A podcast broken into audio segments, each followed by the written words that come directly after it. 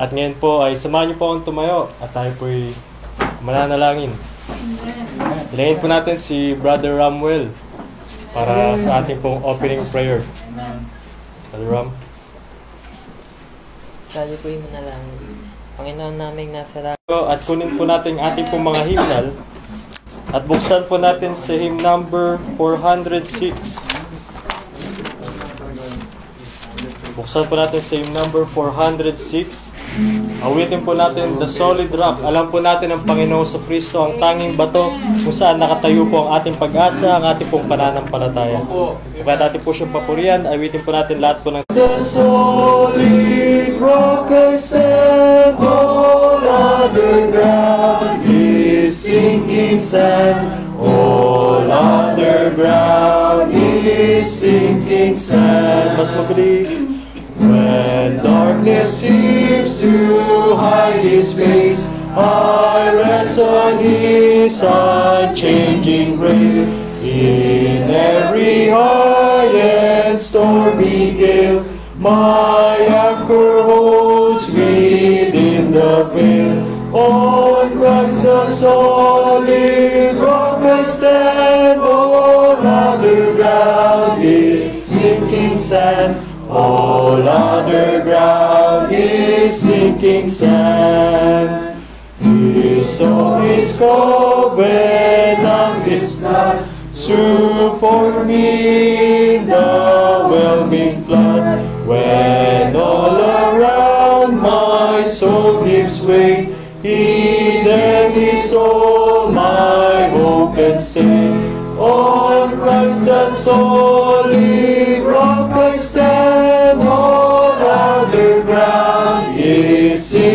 sand. All other ground is sinking sand.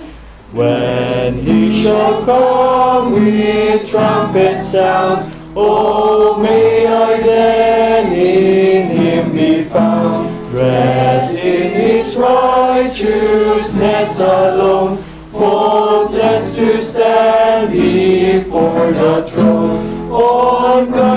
Solid rock I stand, all other ground is sinking sand. All other ground is sinking sand. Amen. Isa pa pong awit at makakaupo po muna kayo. Buksan naman po natin same number 345. Yung number 345 po, awitin po natin, Now I belong to Jesus. Alam po natin, simula nung tayo na ng panataya sa Panginoon sa Kristo, tinanggap natin siyang tagapagligtas. Tayo po ay pagmamayari na po ng Pang- Panginoon sa Kristo. Tayo po ay sa Kanya na.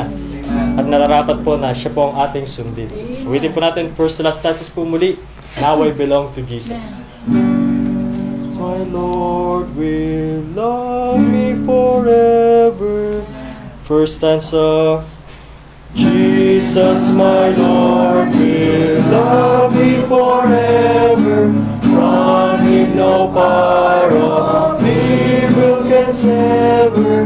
He gave his life to ransom my soul. Now I belong to him. Now I belong to Jesus. Belongs to me. Not for the years of time alone, but for eternity. Once I was lost in sin's degradation, Jesus came down to bring me salvation, lifted me up from sorrow shame. Now I belong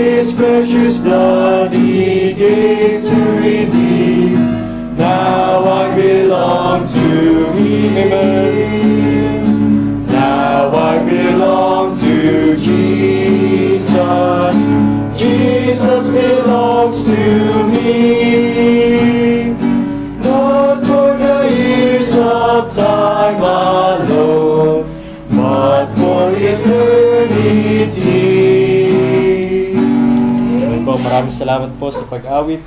At ngayon po, ay tawagin na po natin ang magbibigay po aral mula po sa salita ng Diyos, si Brother Ryan Rata. Magandang hapon po sa bawat isa sa atin.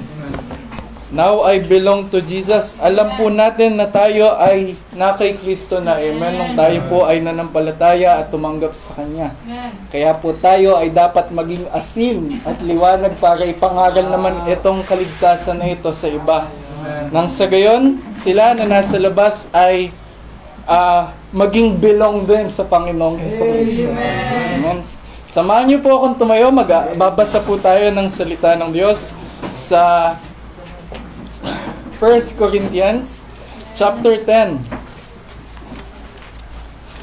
verse 13 1 Corinthians chapter 10 verse 13 Basahin po natin ng sabay-sabay yung ah, sa wikang Ingles po.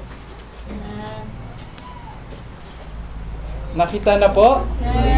Abi, anong anong page sa'yo? Para ba kayo ng Bible? Ah, mag-iba. Anong page sa inyo, Art? 538. Doon po sa mga Bibles na amin pong pinamigay sa iba sa inyo. Page 538 po. 530. Okay, bas nakita na po. 1 Corinthians chapter 10 verse 13. Basahin po natin ng sabay-sabay. Ready? Read. There hath no temptation taken you, but such as is common to man. But God is faithful, who will not suffer you to be tempted above that ye are able, but with, with the temptation also make a way to escape, that ye may be able to bear it. Tayo po ay manalangin. Ama naming Diyos na nasa langit, salamat po sa inyo pong mga salita na malaya po naming nababasa. Salamat po sa pribilehiyo na ipinagkaloob niyo po sa amin para makinig, makapag-aral ng inyo pong mga salita. Panginoon, ngayong hapon, dumadalangin po kami ng pangungusap po ninyo sa pamamagitan po ng banal na spirito na nasa amin. Dalangin po namin, Panginoon, na ah, baguhin niyo po kami nang sa gayon kami po ay lumago at mas mapalapit pa po sa inyo, Panginoon. Lord, patawarin niyo po kami sa amin pong mga kasalanan.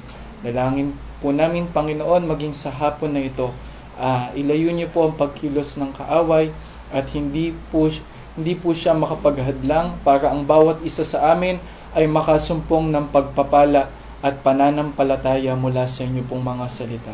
Ito po'y panalangin namin sa pangalan ng Panginoong Yesus. Amen.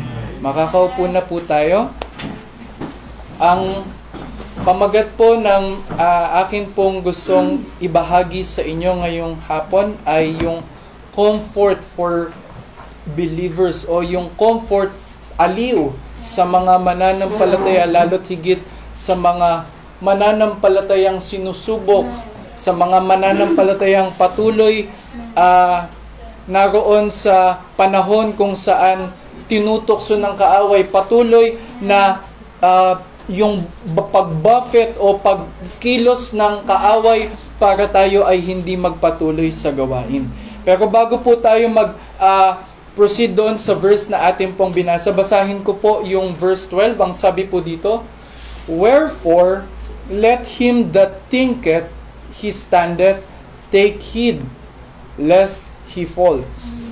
Ah, tinuturo po dito ng salita ng Diyos doon po sa akin pong binasa na ah, ang isang tao ay hayaan na mag-ingat kasi minsan akala natin ah, tayo ay malago na, tayo ay malapit na sa Panginoon. Hindi na tayo magbabackslide, hindi na tayo makakagawa ng kasalanan. Mag-ingat po tayo sa ganyang way of thinking natin. Mag-ingat po tayo kapag ka sinasabi natin, ay mainit ako sa gawain. Hindi ako magbabackslide. Sinasabi ko po sa inyo, hindi lang yung kinakausap nyo yung nakakarinig sa inyo. Naririnig din po kayo ng kaaway. At kapag ka, na- naniniwala ako na kapag ka narinig yan ng kaaway, pagtatawanan po tayo. Dahil tayong mga mananampalataya, dahil tayo nandito sa lupa, nasa laman pa po tayo, tayo ay prone pa rin sa kasalanan. Hindi natin alam bilang tayo man, bilang mga mananampalataya, hindi natin alam kung gaano tayo kalago, kung gaano tayo ah, kalapit sa Panginoon maliban na tayo ay masubok. Sasabihin ng ibang tao, sa, sa- sasabihin marahil ng ibang tao o iilan sa atin magsasabi sa kanyang sarili, malago na ako. Lagi na akong nagpapatuloy sa church. Ah, hindi na ako nawawala sa church. Hindi na ako hindi na ako matutokso ng kaaway, hindi na ako makakagawa ng kasalanan, hindi na ako ah malilin lang. Pero alam nyo, sinasabi ko po sa inyo na maliban na ang isang tao dumating sa kanya yung pagsubok, hindi niya malalaman kung gaano siya kalago. Ah, meron meron sa church ah ang tagal ng mananampalataya. Sabihin niya sa sarili niya, ah, matagal na akong member. Malago na ako. Pero dumating isang beses sa kanya yung pagsubok. Agad-agad nawala sa church. Marami pong ganyang patotoo. Merong mga nagsasabi na ah, tunay kong nakilala ang Panginoong Yeso Kristo. Talagang nag-iinit sa gawain. Lahat naman tayo dumating sa ah, pagkakataon nung tayong unang nakakilala sa Panginoon. Parang ang sarap matuto. Ang sarap mag-aral ng Bible. Ang sarap mag-soul-winning, mag-share ng gospel. Ang sarap, ah, ang sarap maglingkod sa Panginoon. Pero, yun nga, lahat tayo may init sasabihin niya malago, ah, mainit na ako sa Panginoon at hindi ako magbabackslide pero sinasabi ko po sa inyo hindi po hindi po porket nagsimula tayong mainit ah all throughout our ah, life as a Christian ay magiging mainit tayo magkakaroon po tayo ng mga ah, paglago o talagang pagsunod sa Panginoon at darating din yung panahon na manghihina tayo at ah, marami po, marami pong pagkilos sa atin ng kaaway. Marami pong temptation sa atin ng kaaway para tayo ay bumagsak.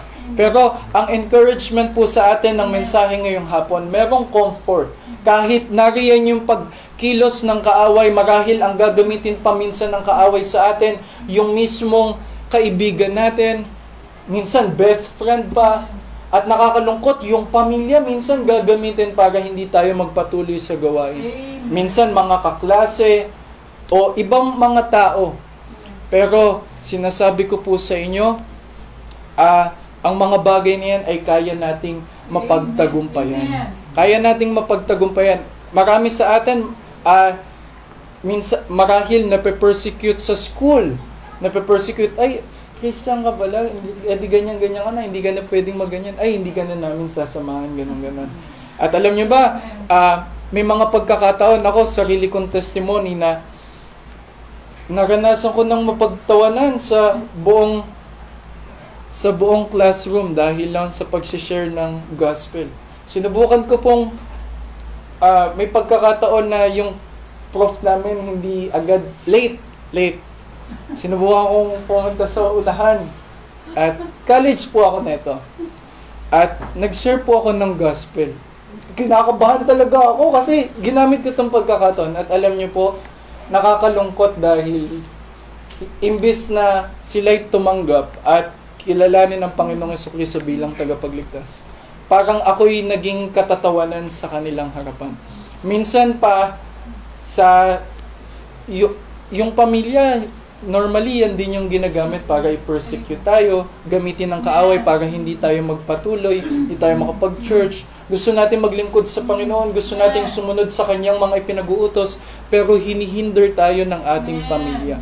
Mapalad yung mga ah, pamilya na hindi sila pinipigilan na magpatuloy. Gamitin niyo yung stepping stone para mas maglingkod sa Panginoon. At sa kanila na mga pinipersecute sa pamamagitan ng pamilya, ito yung stepping stone din para tayo mas tumatag. Para tayo mas tumatag.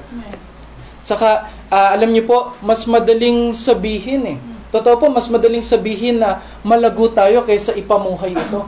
Mas madaling sabihin na hindi tayo makakagawa ng kasalanan o hindi na tayo mahuhulog kaysa ipamuhay ito. Ma- napakadali pong sabihin, napakadali po. Wag na ah, wag nawa nating isipin na ah, sa ating sarili na tayo ay malago, malago na at hindi na, ah, hindi na tayo ah, matutukso o immune na tayo sa kaaway dahil kagaya nga po ng sabi sa verse 12 na mag-ingat pa rin tayo sa ating pagtayo, sa ating pagtayo sa Panginoong Kristo, pagsunod sa Kanya, wag nating lagay sa puso natin kasi pride yan eh. Ah, wag nating ilagay sa isip natin na hindi, hindi na ako mawawala. Hindi na ako ah, hindi na ako malalaglag. Hindi na ako matutokso. Hindi po. Maging ah, maging ah, mapagmatsyag tayo, baka tayo ay mahulog at magkasala. Dito po sa verse 13, ito yung comfort sa atin ng Panginoon sa pamamagitan po ng verse 13. Ang sabi po dito, There hath no temptation te- temptation taken you, but such as is common to man. Number one po na comfort na makikita natin o masasabi natin na alam nyo ba na ang ang mga panunokso ng kaaway ay common na yan eh. Paulit-ulit na yan. Hindi natin pwedeng sabihin sa ating sarili, ay, bakit nangyayari sa akin to? Anak ba talaga ako ng Diyos? Ba't ako pinapabayaan? Pero sinasabi ko po sa inyo, marahil yung ah, pagsubok kung nasaan ka ngayon, marahil meron nang nauna na nakadanas niyan at napagtagumpayan nila. Hindi na bago yan. Marahil meron tayong mga nung tayo'y makasalanan pa, meron tayong mga bagay na hindi mabitawan. Gusto ko mag-church, gusto ko maglingkod sa Panginoon, pero hindi ko maiwan to eh.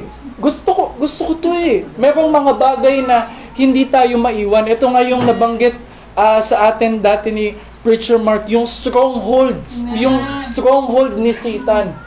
Pero sinasabi ko po sa inyo, kaya natin pagtagumpayan yan.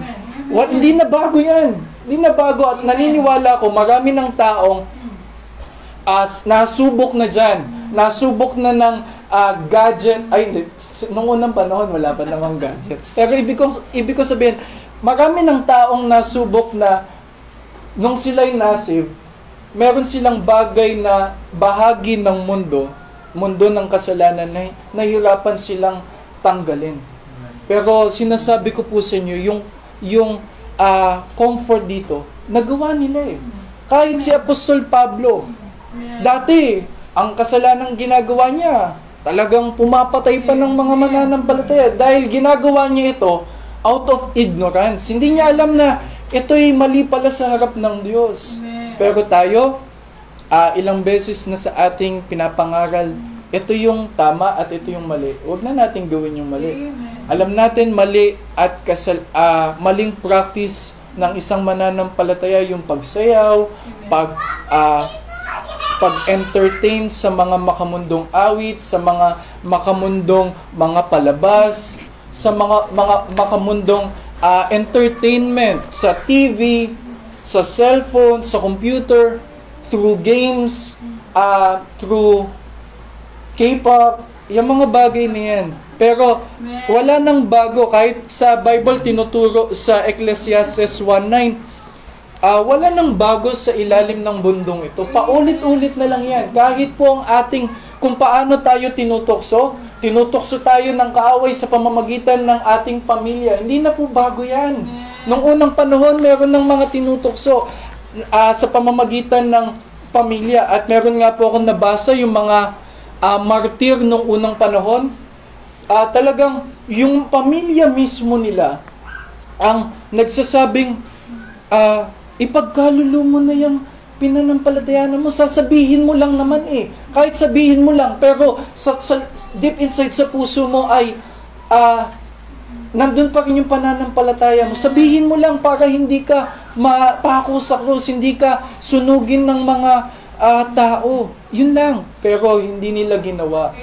At nagpatuloy sila sa kanilang pananampalataya. Kahit si Job, kung mapag-aaralan natin yung ah, buhay ni Job, na, nawalan siya ng anak, na, na, namatay lahat ng anak niya, na sira o na, na-destroy lahat ng pagmamayari niya, nanakaw lahat ng pagmamayari niya. At yung nag-iisa na, na, na natira sa kanya, yung asawa niya, siya pang ginamit ng kaaway. At sinabi ng asawa niya sa kanya, ah, hanggang kailan ka magpapatuloy dyan sa pananampalataya mo, ah, sa integridad mo? Ah, isumpa mo na ang Diyos mo at magpakamatay ka na. Biruin mo, ang sakit nun, asawa. Pero kagaya nga po ng ah, mensahe, kahit doon, ilang beses, ilang henerasyon ng paulit-ulit, ang techniques, ang mga strategies ni Satanas, paulit-ulit lang po. Huwag po tayong magpalinlang, huwag po tayong magpadaya. Paulit-ulit lang. Common na po ang pagkilos sa atin ng kaaway. Kahit dito po sa passage na, na sa chapter 10, mga common uh, temptations sa atin sa verse 7, uh, neither be ye at idol idolaters. Pag yung idolatry, idolatry, ah, alam niyo po, idolatry ibig sabihin pagsamba sa Diyos-Diyosan. Pero hindi ibig sabihin ng pagsamba sa Diyos-Diyosan ay yung meron ka lang rebulto na luluhuran, sasambahin, doon ka magdadasal, hindi lang po. Dahil kahit ang gadgets, kahit ang mga TV, TV personalities, celebrities, or entertainment ay pwede nating maging idols. Amen. At pwede tayong makakomit ng idolatry sa pamamagitan ng mga bagay pong yan. Pero common na yan. Kaya nating mapagtagumpayan yan. Isa pang common temptations na ginagaway, ginagamit ng kaaway sa verse 8, sabi po dito, Neither let us commit fornication as some of them committed yung, yung immorality, immoralidad. Alam niyo po, kahit nung unang panahon, hindi na bago yan eh. Palala lang ng palala, pero hindi na bago. At ngayon po, sa henerasyon natin ngayon, hindi na bago yung ah, pangangalo niya o yung pagig yung sexual immorality. Sa panahon po natin ngayon, parang parang mahina ka kapag ka wala ka pang karanasan. Kapag ka hindi ka pa hindi mo pa nasubok makipagtalik. Kaya kayo mga tayong mga kabataan, tayo pong mga kabataan, mag-ingat po tayo. Pero kahit nung unang panahon, yan yung ginagamit ng kaaway eh. At 'di ba sa, alam naman natin sa strategy kapag ka alam na natin kung anong ititira sa atin, may, gagawa tayo ng countermeasure. Sa boxing, kapag alam mong mag-jab yan, syempre iiwas ka. Sasalubungin mo pa ba yun kung alam mo na kung anong gagawin niya? Amen. Ginagamit sa atin ng kaaway itong mga bagay na ito. Idolatry, immorality. Sa verse ah, 9, yung sabi po dito, "Ne- neither let us com- ah, sorry po, neither let us tempt Christ. Alam niyo po, marami din, maraming tao ang nag nahuhulog sa bagay pong ito. Panginoon, minsan naku-question natin ang Panginoon, nasusubok natin ang Panginoon, natetest natin yung kanyang natetempt natin, sorry, ito po yung right word, natetempt natin yung Panginoon sa ating buhay. Minsan, Panginoon, nasa akin ka ba talaga? Bakit mo ginagawa ito? Bakit ito nangyayari sa akin? Ah, minsan nako-question natin kung paano kumilos ang Panginoon sa buhay natin. Pero sinasabi ko po sa inyo na itong mga bagay na ito, lalo tigit tayo kung tayo nagmamahal sa Diyos, ito'y for good. Sabi ng Romans, all things work together for good, for good to them that love God. Sa kanila na, na, na- nagmamahal sa Diyos, lahat ng bagay na mararanasan natin, ito'y according sa plano ng Diyos, sa kalooban ng Diyos. Kaya wag nawa po nating ah, matukso o maisip man lang, Panginoon, bakit ganito? Bakit mo ginagawa sa akin to? Nagpapatuloy naman ako. Nagsiserve naman ako sa iyo. Pero bakit pa rin nangyayari yung mga bagay na ito sa akin? Huwag po natin nawa maisip yan. At na- ah, last po, ah, sorry po, hindi pa po last. Medyo mag-extend po tayo, sorry po. Sabi po ng, sabi po sa ah, verse 11, as sa verse 10, Neither murmur ye. Ito po, akala, yung murmurings, common temptations, yung pag-murmur, yung pagbubulong o yung pag, yung, ako na, yung, yung alam niyo na yung pag-murmur, yung pag, yun nga, ah, bab, babblings, yung pag sa, Ah, halimbawa, common example, kapag ka bata, ah, inutusan, tapos susunod, pero lagi na lang ako, lagi na lang, bakit naman ako, bakit lagi ako? Tap, mga ganon. At ah, ako na lang lagi inutusan. Maraming nauhulog po dito. Mga, si kuya wala namang ginagawa, bakit ako lagi nakikita mo? Eh, paborito kita eh. Pero alam niyo po, maraming nahulog dito, kahit mga mananampalataya. Nagbubulungan, merong mga ah, complaints na sa puso natin, sa, tapos nagbubulungan ba? Na, maraming mananampalataya na akala nila ma- mababa o maliit na kasalanan ito. Kaya minsan dito po tayo pinapasok ng kaaway para mahulog at magkasala. Mag-ingat po tayo. Ito yung mga common temptations na binibigay sa atin ng kaaway para mahulog tayo. Idolatry, uh, immorality, yung pagtukso sa Diyos, testing or tempting God, and murmurings. Pangalawa, una, yung te- temptation is common. Pangalawa po, uh, God is constant. Sabi po doon sa, bin- sa verse natin, There hath no temptation taken you, but such is common to man. But God, wow, but God is faithful, who will not suffer you to be tempted above all, above that ye are able. Ito yung isang bagay na magko-comfort talaga sa atin eh. Maraming pagsubok na ibibigay sa atin yung kaaway, maraming temptation siya, pero ang Diyos hin- ay matapat at hindi niya hahayaan na tayo ay matukso, matukso, masubok, matempt sa mga bagay na hindi natin kayang lampasan. Kaya kapag ka ang Diyos binigyan ka ng mabigat na problema, magpasalamat ka kasi nakikita ng Diyos na ano ka eh, matatag ka eh, na kaya mong lampasan. Ito yung thinking na dapat isipin natin, ay, binigay sa akin ito ng Diyos. Ay, inalaw ito ng Diyos na maranasan ko. Kahit gaano yan kabigat, isipin nyo, binigay yan ng Diyos kasi alam niya at alamin natin na ibinigay yan ng Diyos dahil kaya natin itong lampasan.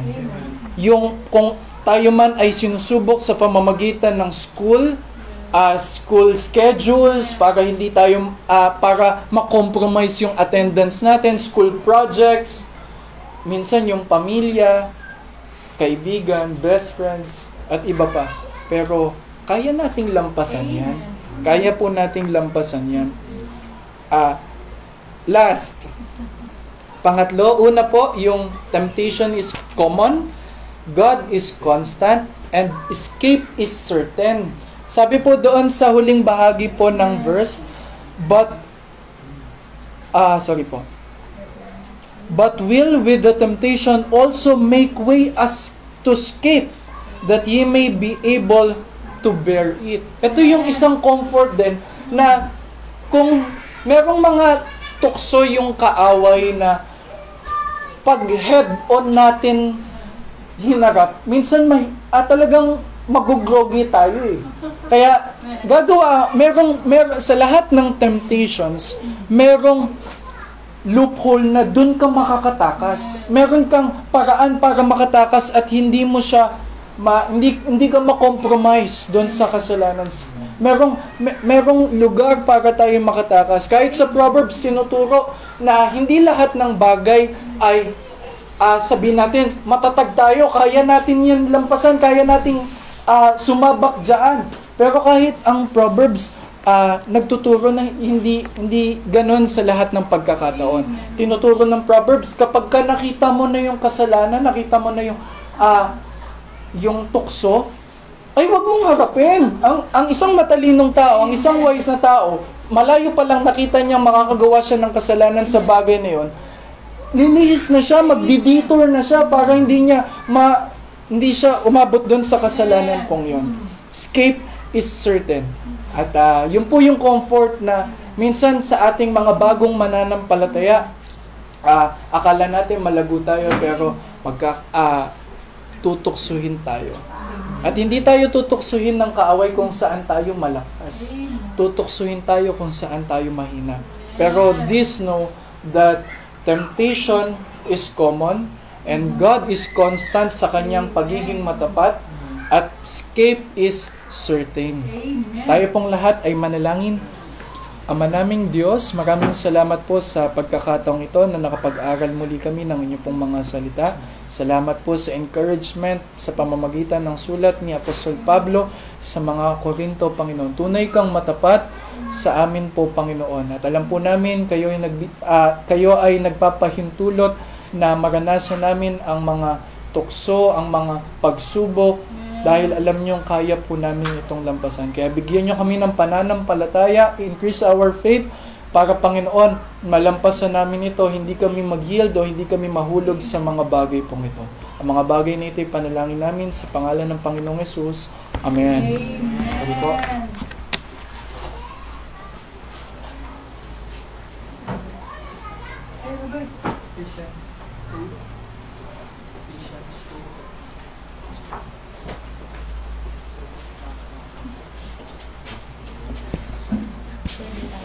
Maraming salamat po, Brother Ryan, sa pagbabahagi muli ng encouragement na tunay, bawat sa atin nakakaranas ng tentasyon at pagsubok.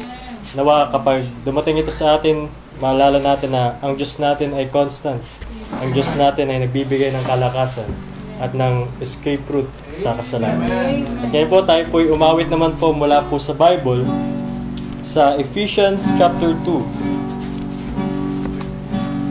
Ephesians chapter 2 verses 8 9 8 and 9 and 10 Kasama mo ba yung 10? Verse 8 and 9 lang po. Ang tono po ay yung sa Amazing Grace.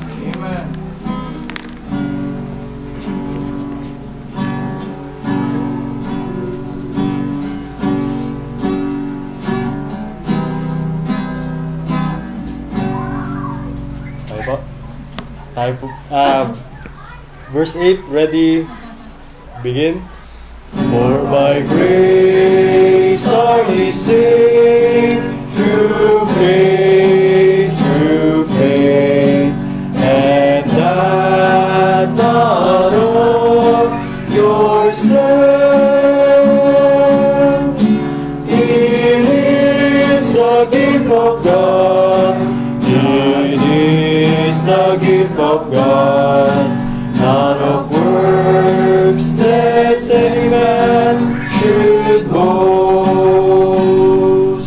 Isa pa po. Verse 8, ready again? Begin. For by grace are ye saved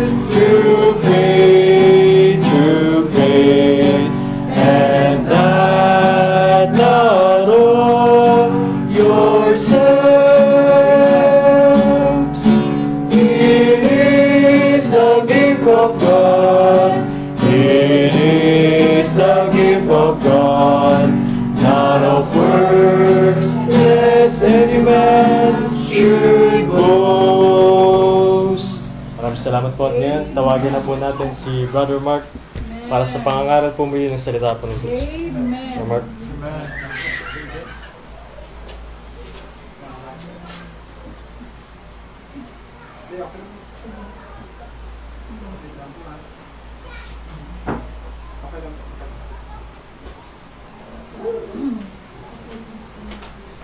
Magandang hapon po sa bawat isa. Buksan po natin ang ating mga Bibles sa John chapter number 3.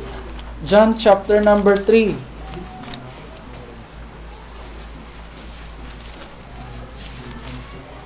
Our topic for the moment is entitled Born Again. Born Again.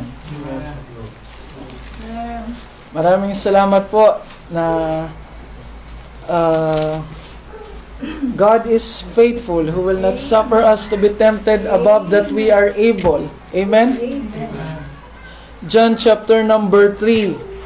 Andiyan na po kayo? Okay. Ah, wala akong Tagalog na Meron pa bang nangangailangan ng Bibles, mga Bibles sa atin na ah, hindi pa natin nabigyan? Uh, Brother James, meron ka na? Amen. Salamat po. Salamat po. Hindi, meron pa meron pa ba tayong kailangan pang bigyan, hindi pa nabibigyan? Okay, just let me know ha. We have uh, ah, meron pa tayong mga stock ng Bibles na pwede nating ipamigay sa mga nangangailangan at nagnanais magkaroon ng salita ng Diyos. Kung pwede, kung kunyari kayo umaatin po ngayon sa Bible study natin, meron kayong kaibigan, sabi niya, "Ah, bigyan mo nga ako ng Bible. So, pwede rin. Tapos, puntahan natin. Amen po ba? Bigyan natin ng Bible, tapos puntahan natin. At, um, okay, John chapter number 3. Okay, page 208. Verse number 1 up to verse number 7. May isang lalaki sa mga paraseyo na nagangalang Nicodemo, isang pinuno ng mga Hudyo. Siya rin ay pumunta kay Jesus ng gabi at sinabi sa kanya, Rabay, nalalaman namin na ikaw ay isang tagapagturong nagbuhat mula sa Diyos. Yun po ibig sabihin ng rabay, teacher, tagapagturo. Sapagkat walang taong maaaring gumawa ng mga himalang ito na iyong ginagawa, maliban na ang Diyos ay sumasa kanya. Si Jesus ay sumagot at sinabi sa kanya, katotohanan katotohanan sinasabi ko sa iyo. Maliban ang isang tao ay may panganak na muli, born again, hindi ay hindi niya makikita ang kaharian ng Diyos. Si Nicodemo ay nagsabi sa kanya, paano ba na ang isang tao ay may panganak kung siya ay matanda na? Maaari bang maaari ba siyang pumasok sa ikalawang pagkakataon sa sinapupunan ng kanyang ina at maipanganak? Si Jesus ay sumagot, katotohanan, katotohanan, sinasabi ko sa iyo, maliban ang isang tao ay maipanganak sa tubig at sa Espiritu, ay hindi siya makaka- makapapasok sa kaharian ng Diyos. Yaong ipinanganak sa laman ay laman, at yaong ipinanganak sa Espiritu ay Espiritu. Huwag mamangha na sinabi ko sa iyo, kayo ay dapat maipanganak na muli. Tayo po ay pumikit at manalangin. Panginoong Diyos, marami pong salamat sa pagkakataon na kami makakapag-aral ng iyong mga salita sa bawat isa na kasama po namin at sa kanila na sumusubaybay sa programa pong pag-aaral ng iyong mga salita tuwing hapon ng biyernes. Dalangin namin, Panginoon, magdulot ng pagpapala. Hindi lang po yun. Magkaroon po ng tamang pagkaunawa ang mga tao sa paksang aming pag-aaralan. At yung tamang pagkaunawa dito ay magdulot po ng kaligtasan sa kanilang mga buhay. Ito po ay aming sama-samang dalangin sa pangalan ng Panginoong Jesus. Amen. Amen. Once again, pinasasalamatan natin ang ating mga bisita. Hindi nat we do not take them for granted. We do not take them lightly pag pumupunta sila dito. At uh, isa sa mga bago natin kasama ay si James. Wow. mo yan. Uh, kapag ka na, mayroon akong naalalang James, pag mayroong James, ay uh, mahalaga sa akin pangalang James kasi una nasa Bible ito, may Book of James. Uh, pangalawa, yung ating Bible ay King James. Wow. Ayan, di po ba si King James ang nag-authorize na magkaroon ng translation ng Bible nung uh, uh, 1604 at natapos ito noong 1611. Tapos isa sa pinaka malakas na basketball player ay si LeBron James. Di ba? King James. So, pero higit sa lahat, isa sa mga taong uh, nagturo sa akin ng Bible nung ako'y bagong uh, dumadalo sa Bible study ay nagangalang James. Opo, si Brother James. Tawag namin sa kanya nun. Kilala mo si Sergio? Kilala mo pa? Oo naman. Naalala niyo pa?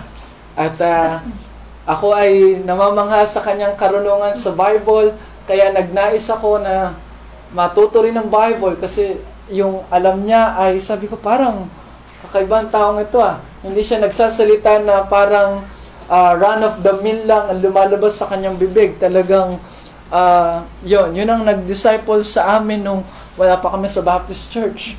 Kaya mahalaga yung discipleship, mahalaga yung ganitong Bible study. At uh, may nababago ang buhay. Dati, uh, nasa, yung mga oras na biyernes, itong biyernes, mahalaga rin yung araw ng biyernes sa akin kasi araw ng biyernes, gabi yon ng biyernes nung ako ay nakaunawa ng kaligtasan. Opo, gabi yon ng biyernes. Kaya nagpe-pray ako, sana may maligtas ngayong biyernes na ito. Wow, Amen po ba? At ah, hindi ko alam kung anong exact date noon, but I know it's Friday kasi prayer meeting noon, Sister Jo. Paglabas ko noon sa isang church, para akong bagong para akong bagong paligo, parang parang mainit yung pakiramdam pero ang lamig, parang gano'n. So hindi mo mapakal hindi mo mapaliwanag tapos ang gaan, ang, ang gaan ng kalooban. Yun po yung ah, experience ko na ako ay naligtas born again. There was a man of the Pharisee. May isang lalaki sa ah, grupo ng mga Parseyo na ang pangalan ay Nicodemo. Isa rin siyang pinuno ng mga Hudyo. Nicodemus was a ah, was a somebody nung kanyang ah, kapanahunan. Hindi lang siya ah, ah, ah, hindi siya basta commoner, ah, siya ay ah, merong posisyon. Pinuno siya ng mga Hudyo. At Nais kong malaman natin kung saan ang Panginoong Sokristo dito. Chapter number 2, verse 23. Sa taas lamang po. Ngayon nang siya ay nasa Jerusalem sa paglampas, yung Passover, sa araw ng kapistahan, marami ang sumampalataya sa kanyang pangalan nang makita nila ang mga himala na kanyang ginawa. Datapwat, hindi ipinagkatiwala ni Jesus ang kanyang sarili sa kanila dahil nakikilala niya ang lahat ng mga tao. At hindi nangangailangan, si Jesus ay hindi nangangailangan na ang sino man ay dapat magpatotoo sa tao sapagkat nalalaman niya kung ano ang nasa loob ng tao. Mga kapatid, natutunan ko sa Bible na ang Diyos hindi niya lang alam yung mga ginawa natin, ginagawa, at saka yung mga gagawin natin. Alam niya yung bawat motibo kung bakit natin ginagawa ang mga bagay nito. Hindi lamang niya alam kung ano yung gagawin mo, alam niya rin kung bakit mo yun gagawin.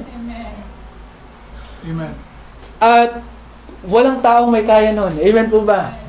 Merong passage sa Bible, gustong gusto ko yun kasi walang taong makakagawa nun. Kaya ako naniniwala sa pagka-Diyos ni Yeso Kristo eh. Merong passage sa Bible, you can search it, search it on your concordance. Sabi ng Bible, and Jesus knowing their thoughts.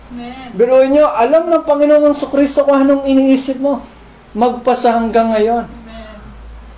At hindi niya kailangan na sabihin mo or may magsabing ibang tao kung ano ka, kung sino ka, o kung anong nasa sa loobin mo, sapagkat alam natin, ang Panginoong Kristo ay nakakaalam sa lahat ng mga bagay.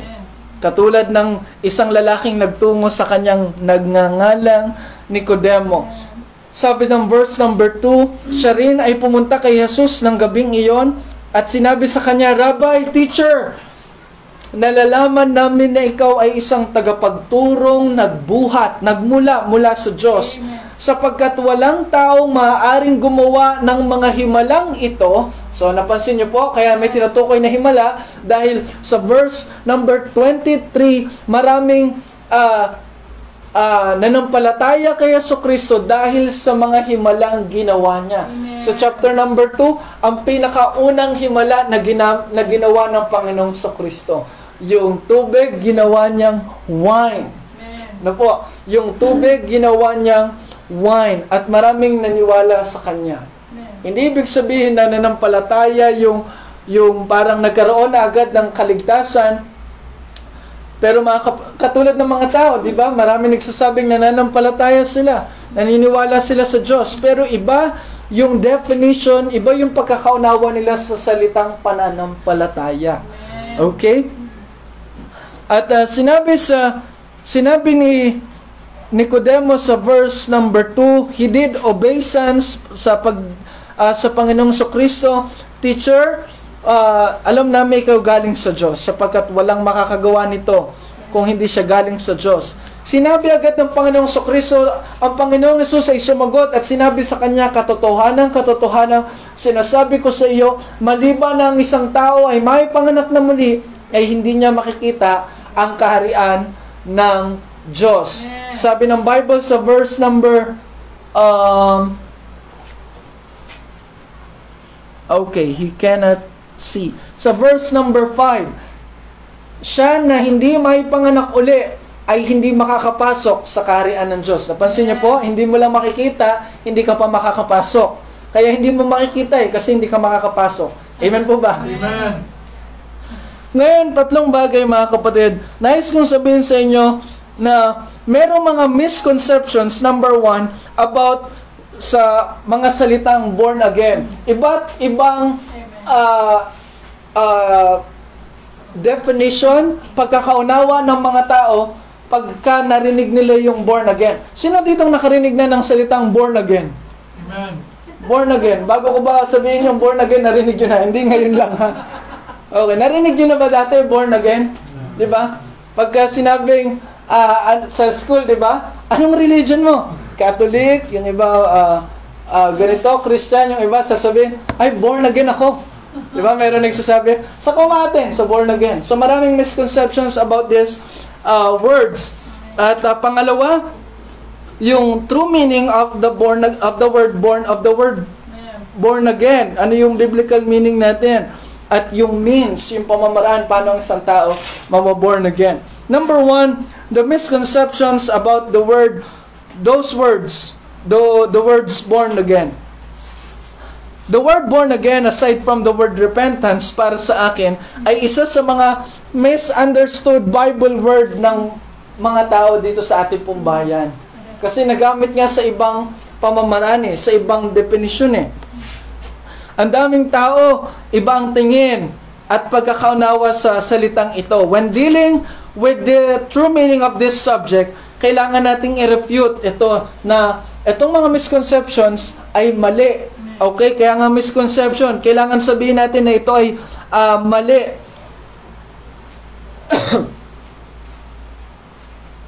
Ang pagiging isang paraseyo ay hindi magbibigay sa iyo ng muling ah, ah, kapanganakan, yung kapanganakang muli.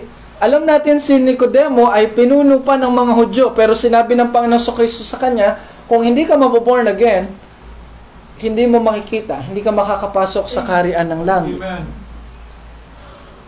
Para sa iba, born again is a religion. Kapag tinanong ka nila, anong religion mo? Ay, born again ako.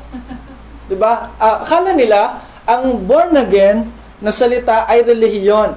Hindi po. Nowhere in the Bible that it speaks of the word born again being a religion or samahan.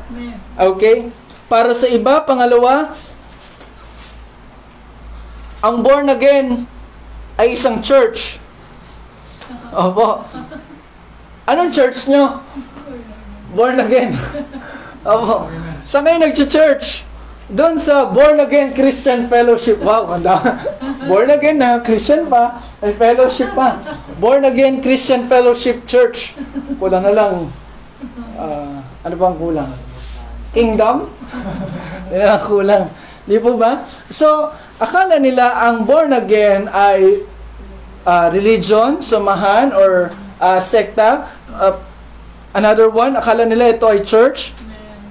Pangatlo, akala na, born again, syempre kung ang paniniwala nila ang born again ay church, ang tawag na nila doon sa mga taong nag-church doon, ay born again ka, no? Kasi doon ka nag-church eh, sa born again. So, kapag ikaw ay nagsisimba doon sa katoliko, ah, sa simbahang katoliko, ikaw ay katoliko ka, no? Kaya pag akala nila, pag nag-church ka doon sa born again na church, born again ka, di ba? So akala nila yung mga tao na nagsisimba sa isang born again na church ay born again. Last but not the least, ilan lang to sa mga misconceptions about born again. Born again people are those who are baptized by immersion. Nabauti, ay nakita kita, nilubog ka na, born again ka na. Oh, ang akala ng iba, ah, yung lalo tigit yung iba, kapag nabautismo na sila, yun ang yugto ng buhay nila na naborn again sila kasi nabautismo na sila. Yung nailubog sila sa tubig. Naborn again ka na kasi ano ka na eh. Iba na yung bautismo mo eh. Hindi ka nabinyagan, nabautismo ka, born again ka. So dahil doon sa baptism, yun daw yung ah, naging dahilan kaya ikaw ay naborn again. Hindi po, hindi po yun. Nais kong magbigay ng babala sa atin, hindi lang sa mga taong nasa labas, maging sa atin. Kasi pwedeng akala natin nag-attend tayo sa Bible study at parang born again yata kami. Oo. Kaya pag tinanong ka, saan ka nag-church? Parang born again? Hindi po ha? Hindi po. Huwag tayong, let me warn ourselves nang hindi tayo mahulog sa kasalanan ng pagiging mapagpaimbabaw na kasi baka tayo rin merong ganong uh, konsepto sa ating mga isipan. Meron ding mga tao na dumadalo sa ating mga pagtitipon na ganito ang thinking. Okay?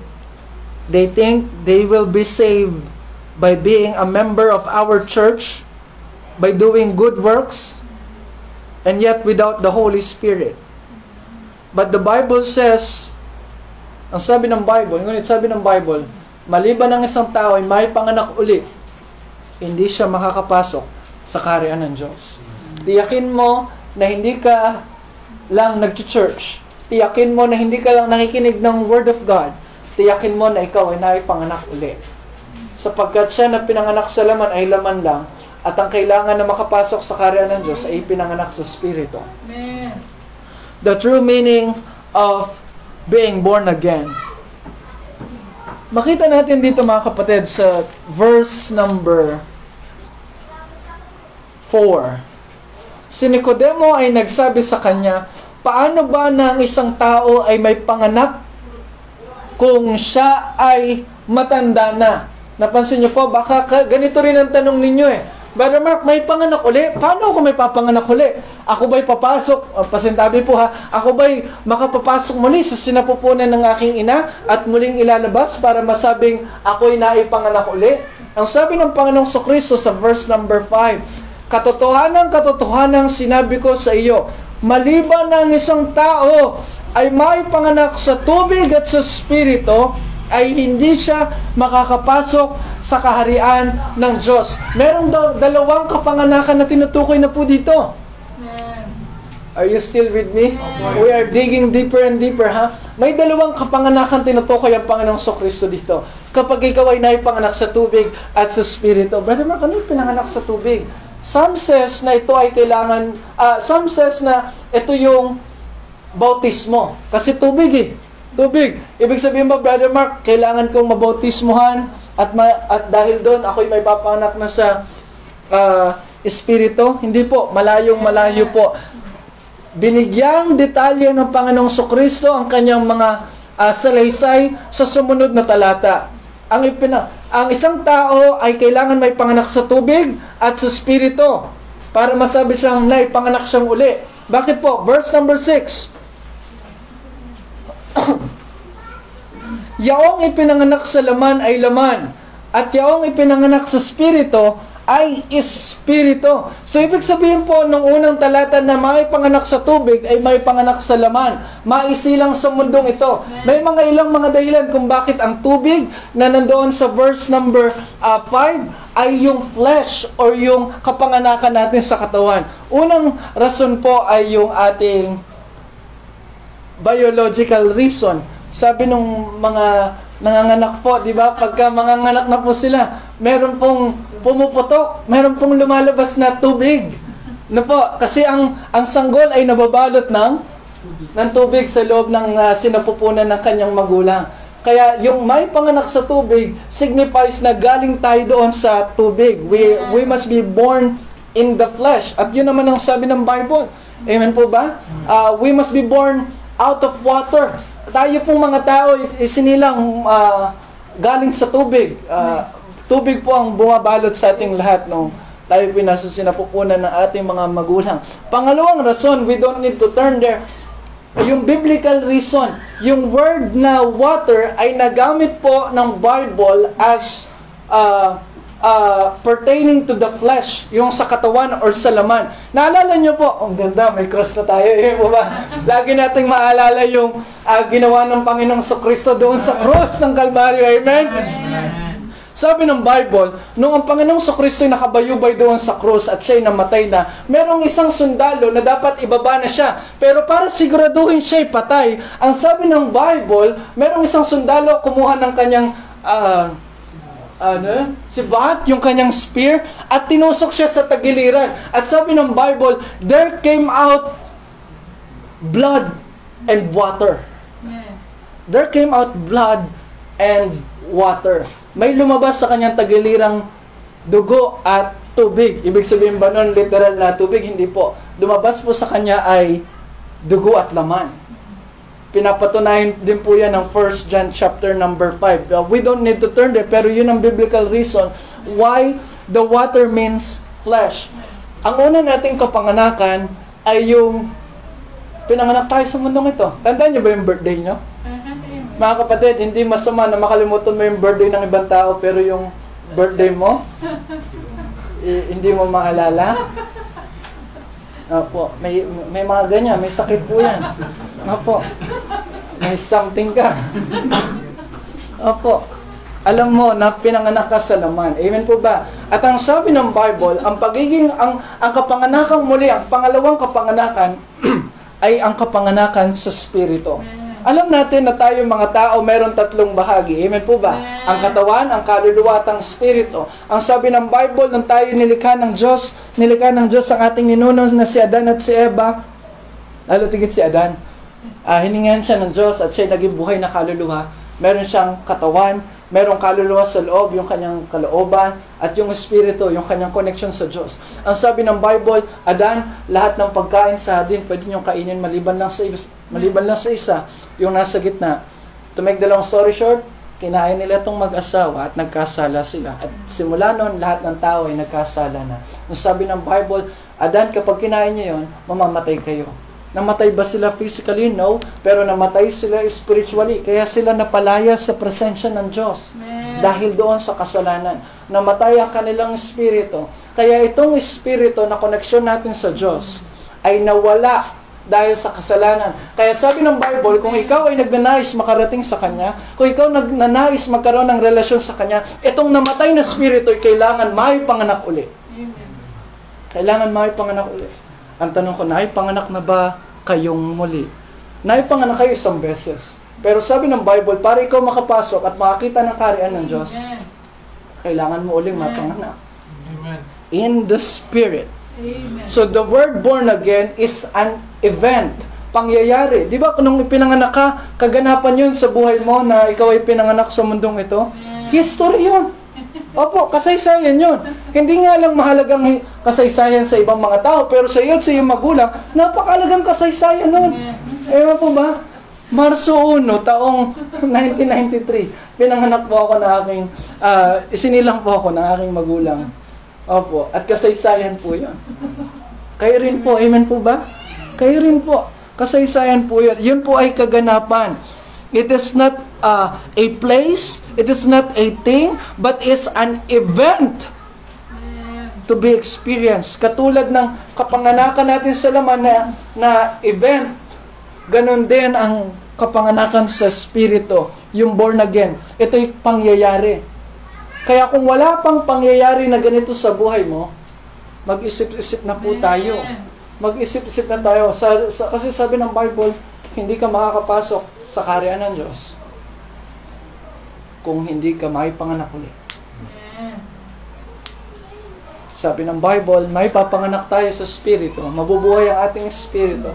Sabi ng Ephesians 1.13, sabi ng Ephesians chapter 2, verse number 1, tayo kanyang binuhay muli na mga patay sa kasalanan. Sabi ng Ephesians 1.13, pagkatapos nating marinig ang salita ng katotohanan, nagtiwala dito, tayo naselyuhan ng banal na Espiritu. Nagkaroon ng buhay ang ating mga Espiritu dahil sa Espiritu ng Diyos. Dahil yon sa pananampalataya sa ginawa ng Panginoong Jesus sa cross ng Kalbaryo. Amen po ba? Amen? The means, last but not the least, ah, yung paraan, kailangan nating manampalataya nang sa gayon tayo ay maipanganak uli. Di ho ba sinabi ng John chapter 1? John. Andyan pa ba kayo? Amen. Hindi po yan mahirap hanapin kasi andyan lang yan. John chapter 1 verse number 12. Datapwat gaya ng marami na tumanggap sa Kanya ay ibinigay niya sa kanila ang kapangyarihan upang maging mga anak ng Diyos sa makatuwid sa kanila na nanampalataya sa Kanyang pangalan. Verse number 13, na mga ipinanganak hindi ng dugo, ni ng kalooban ng laman, hindi tayo pinanganak sa laman, ni ng kalooban ng tao, kundi ng Diyos. Ipinanganak ng Diyos. Galing sa Diyos. The word born again, doon sa John chapter number 3, the word again, yung again doon, ang ibig sabihin po nun sa original manuscripts ay galing sa itaas. Opo. Sa atin, pag translate yung again, ulit, di ba? Ulit, muli. Pero doon sa orig doon sa Greek word nung again, nung born again, it literally means born from above. Opo. Kasi ang ibig sabihin ng again sa original, from above. So ibig sabihin, kaya ikaw ay makakapasok sa kaharian ng langit. Kung ikaw ay nanampalataya kay Yeso Kristo at na born again, dahil doon ka ay pinanganak. Ang iyong pagkabuhay ng muli ng iyong espiritu ay galing sa kaharian ng Diyos. Nais ko po magkwento sa inyo ng isang kwento at uh, related po dito. Let us say, uh, to illustrate ito po at uh, patapos na tayo. Amen po ba? Let us say, merong isang um, Chinese, uh, no offense ha, no offense. Kunyari, merong isang Chinese, nagpunta dito sa Manila at uh, nalaman niya na merong batas para siya makapasok sa palasyo ng Malacanang, makausap ang presidente, magkaroon ng uh, hapunan kasama ang presidente, magkaroon ng, ng posisyon sa kanyang gabinete, kailangan ang isang tao ay ipinanganak sa Republika ng Pilipinas, sa lupain ng Pilipinas. Kailangan dito ka sa Pilipinas ipinanganak. Let us say merong isang Chinese, alam niya yung batas na yon at lalapit doon sa gate at sasabihin niya, pwede po bang pumasok? Yung mga gwardiya ay magsasabi at magtatanong sa kanya, uh, yes sir, dito po ba kayo pinanganak sa bansang Pilipinas? Sapagkat meron pong batas na makakapasok lang ay yung ipinanganak dito po sa bansa namin Pilipinas. Sabi ng Chinese, oh, uh, uh, hindi ako pinanganak dito. Uh, doon ako sa China pinanganak. Ngayon, nalaman ng Chinese na meron siyang problema. Hindi siya makakapasok kung hindi siya pinanganak dito. Dahil sa kakulitan nitong uh, Chinese, sabi niya, dahil ang pangalan ko ay galing pa sa aming ninuno na si Mao Zedong, uh, sa tingin ko magpapalit ako ng pangalan. Magpapalit ako ng pangalan. Nagpapalit siya ng pangalan. At ang kanyang pangalan na ngayon ay Juan de la Cruz. Juan de la Cruz. Pinapalitan niya. Lumapit siya doon sa gate at sinabi niya, pwede na po ba akong pumasok? Here's my ID. I am now Juan de la Cruz and I am one of yours. Sabi niya, sabi ng mga, mga guardsmen ng palasyo ng Malacanang, dito po ba kayo pinanganak? Eh, wait lang, Juan de la Cruz na yung pangalan ko ah. Pero hindi ako dito pinanganak. Pasensya na po kayo. Kahit po anong Poncio Pilato pa ang pangalan ninyo. Basta hindi kayo pinanganak dito sa bansang Pilipinas, hindi po kayo pwedeng pumasok. Mga kapatid, marami pong mga taong ganyan na akala nila na pwede silang pumasok sa karian ng Diyos dahil ang tawag sa kanila ng mga tao, ay Christian yan. Oo. Pinalitan nila yung kanilang religion sa kanilang mga birth certificate. Hindi na sila Catholic. Hindi na sila Iglesia ni Cristo. I am now a born-again Christian. Opo. Pero the Bible says, malibang ikaw ay may panganak muli, hindi ka makakapasok sa karyan ng Diyos. Nagmakulit itong Chinese. Opo, hindi pa po nagtatapos na. Opo. Nagmakulit itong Chinese. Napansin niya na yung kanyang pangalan ay Juan de la Cruz na. Pero yung kanyang damit, pan-Chinese pa rin. Sabi niya, siguro halata nung guard na Chinese pa rin ako. Pumunta siya ng Divisoria, bumili ng barong Tagalog, at ah, nagdami na pang Pilipino talaga, Pilipino barong. Lumapit sa gate at nagtanong, pwede na po ba akong pumasok? Pinoy na Pinoy na ako, tingnan nyo. oh. Barong Tagalog, oh, pinya, pinya fiber. Oh, Juan de la Cruz, my ID, my birth certificate, Juan de la Cruz. Tanong ng mga guardsmen, dito po ba kayo pinanganak sa bansang Pilipinas? Sabi niya, hindi ako dito pinanganak eh. Sabi po ng kautusan, hindi po maaaring makapasok, hindi po maaaring makalapit sa presensya ng presidente, ni makapasok sa palasyo ng Malacanang ang sino mang hindi pinanganak dito sa Pilipinas. Mga kapatid, maraming mga taong ganyan din. Babaguhin nila ang kanilang mga pananamit. Babaguhin nila ang kanilang mga sinasabi. They will talk like how how the Christian talks. They will uh, memorize the Christian jargons. Alam na nila yung term na soul winning. Alam na nila yung term na Bible study. They they know the terms prayer meeting. They know the words King James Bible. But in their hearts, but in inside of them, there is one thing lacking. Yung buhay. Wala. Wala. Mga kapatid, mga kaibigan, nais kong sabihin sa inyo, kahit ikaw ay Baptist, nabautismo sa isang Baptist church, kahit ikaw, I'm sorry, na, na, not to offend yung mga kapatid nating babae, ma- magaganda po kayo. Pero kahit na magdamit tayo ng modest, kahit magpalda tayo pitong araw sa loob ng isang linggo, 30 to 31 days a month, kung ang ating mga kalooban ay wala nung panibagong kalikasan mula sa Panginoong Diyos, hindi tayo makakapasok sa kaharian ng Diyos. Nagmakulit uli yung Chinese. Sabi nung Chinese, sa tingin ko, wala na siyang problema sa birth certificate ko, sa pangalan ko. Wala siyang ah, problema doon sa damit ko. Sa tingin ko, halata niya yung punto ko. Halata niya yung ah, pagsasalita kong Chinese ako. Oo. Kaya itong Chinese man, nag-training doon sa De La Salle University. Umaten ng ng kung ano-ano mga ano, inatinan lahat ng mga ah, Filipino proficiency classes. Opo.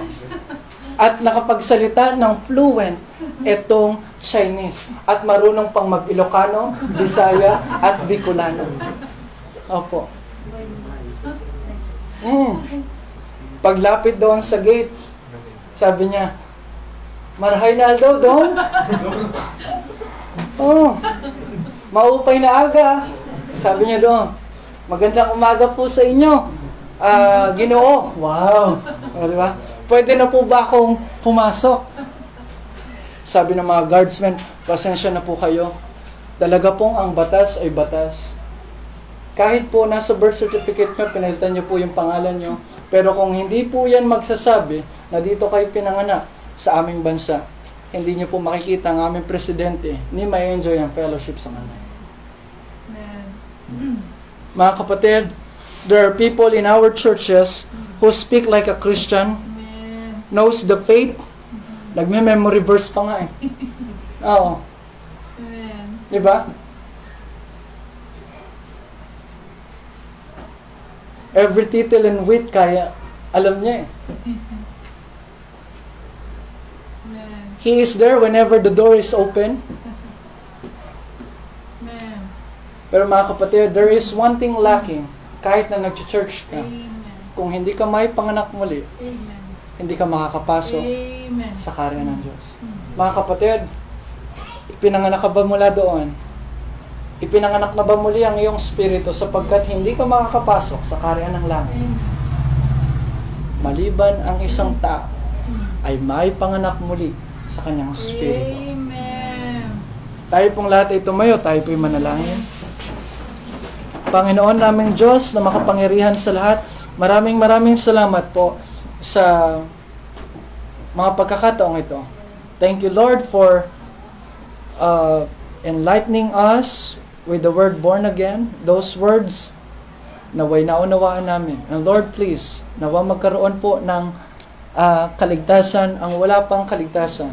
Maunawaan na kailangan may panganak muli para makapasok sa iyong kaharian. Maraming maraming salamat po. In Jesus' name we pray. Amen. Amen. I mean no offense sa ating mga ah, mga Chinese na kababayan o meron tayong, di ba, mga half Chinese na mga, hindi po, ano lang, just for the sake of illustration. Amen po ba? At uh, hilingin natin si Brother Bruce to lead us in our closing prayer. Brother Bruce, Brother Bruce, please come. Let us all pray. Um, Ama namin Diyos, uh, kami po muli nagpapasalamat sa natapos pang Bible study, sa mga aming mga napag-aralan. Um, kayo pong uh, magpatuloy at uh, i-bless po kami at uh, maging sentro lamang po ang uh, Holy Spirit sa or within our hearts. Amen. Um, naway ang aming mga napag-aralan tonight ay hindi namin po ma makalimutan.